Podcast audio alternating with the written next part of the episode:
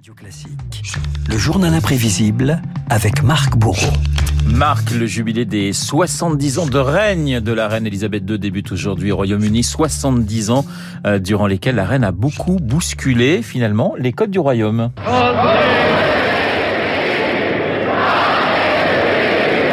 Save the Queen, ça commence dès son couronnement le 2 juin 53. Renault, petite révolution cathodique, la reine fait entrer les caméras dans l'abbaye de Westminster, événement retransmis en mondovision contre l'avis des Windsor, de Churchill et de l'église. We watched it coming together, almost like a mosaic, fragment by fragment of color. We are waiting.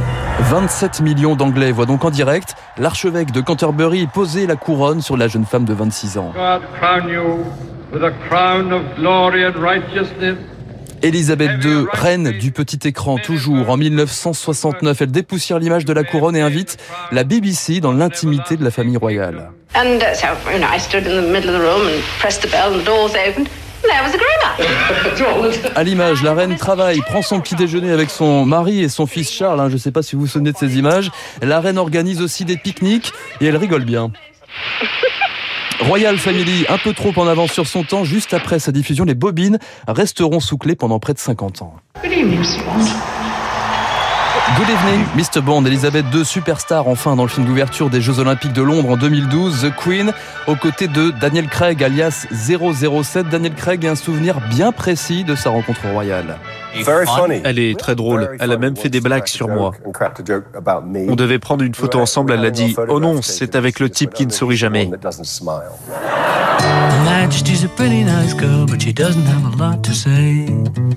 Sa Majesté est une charmante petite fille, mais elle n'a pas besoin de dire grand-chose. Chanter les Beatles, eh ben, bien au contraire, certains discours sont restés célèbres, ont cassé les codes et marqué les esprits. All of us children who are still at home think continually of our friends and relations who have gone overseas. Renaud, la voix que vous entendez là, c'est bien celle de la jeune Elisabeth, 14 ans. Nous sommes en 1940, elle n'est pas encore reine.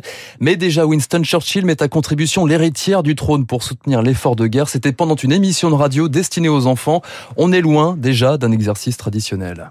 My Ma sœur Margaret et moi-même, nous savons à quel point il est difficile d'être loin de ceux que l'on aime le plus. À vous qui avez fui les combats, nous vous souhaitons une bonne nuit. Vas-y Margaret. Bonne nuit les enfants et bonne chance à vous tous.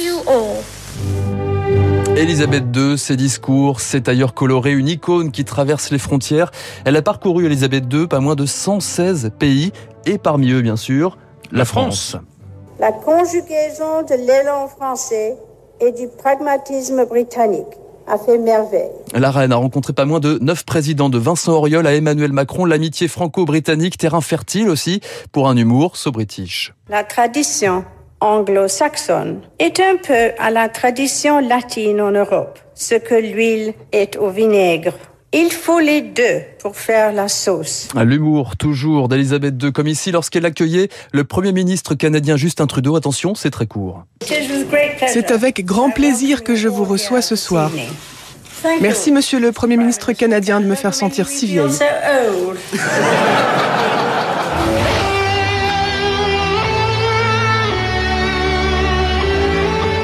Alors non, Renaud, vous n'aurez pas droit aux Sex Pistols ce matin, mais plutôt à Brian May, le guitariste de Queen. C'est pas mal. C'est pas mal non plus. God Save the Queen sur le toit de Buckingham Palace en 2002 pour le jubilé d'or de la reine. Reine, peuple et rock'n'roll. Première partie royale dans les jardins de la couronne avec Eric Clapton, Paul McCartney, Rod Stewart.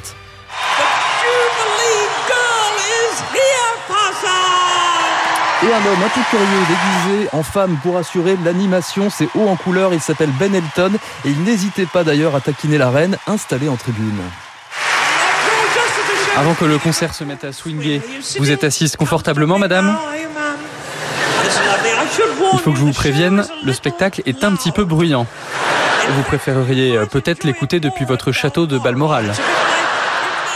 Tradition et modernité au royaume, la reine elle-même est aussi capable de pratiquer l'autodérision.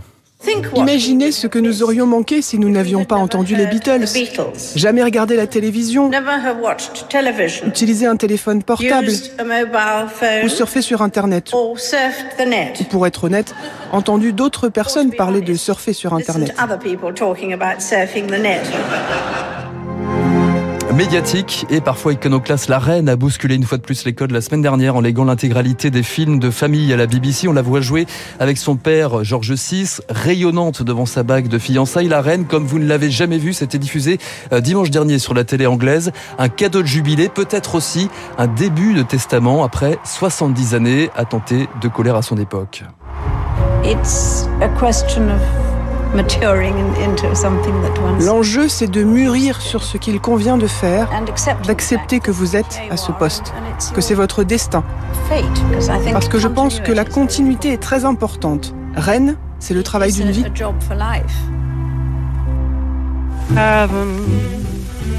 I'm in heaven, and my heart beats so that I can hardly speak.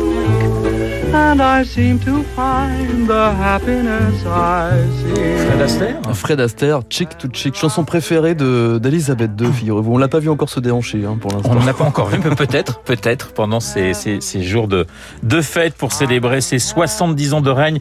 Nous reparlerons d'Elisabeth II avec Jean Descartes à 8h15, qui publie chez Perrin pour la reine. Hommage à Elisabeth II, le journal imprévisible, signé de Mr. Marc Bourreau. Dans un instant, David Barou et son décryptage.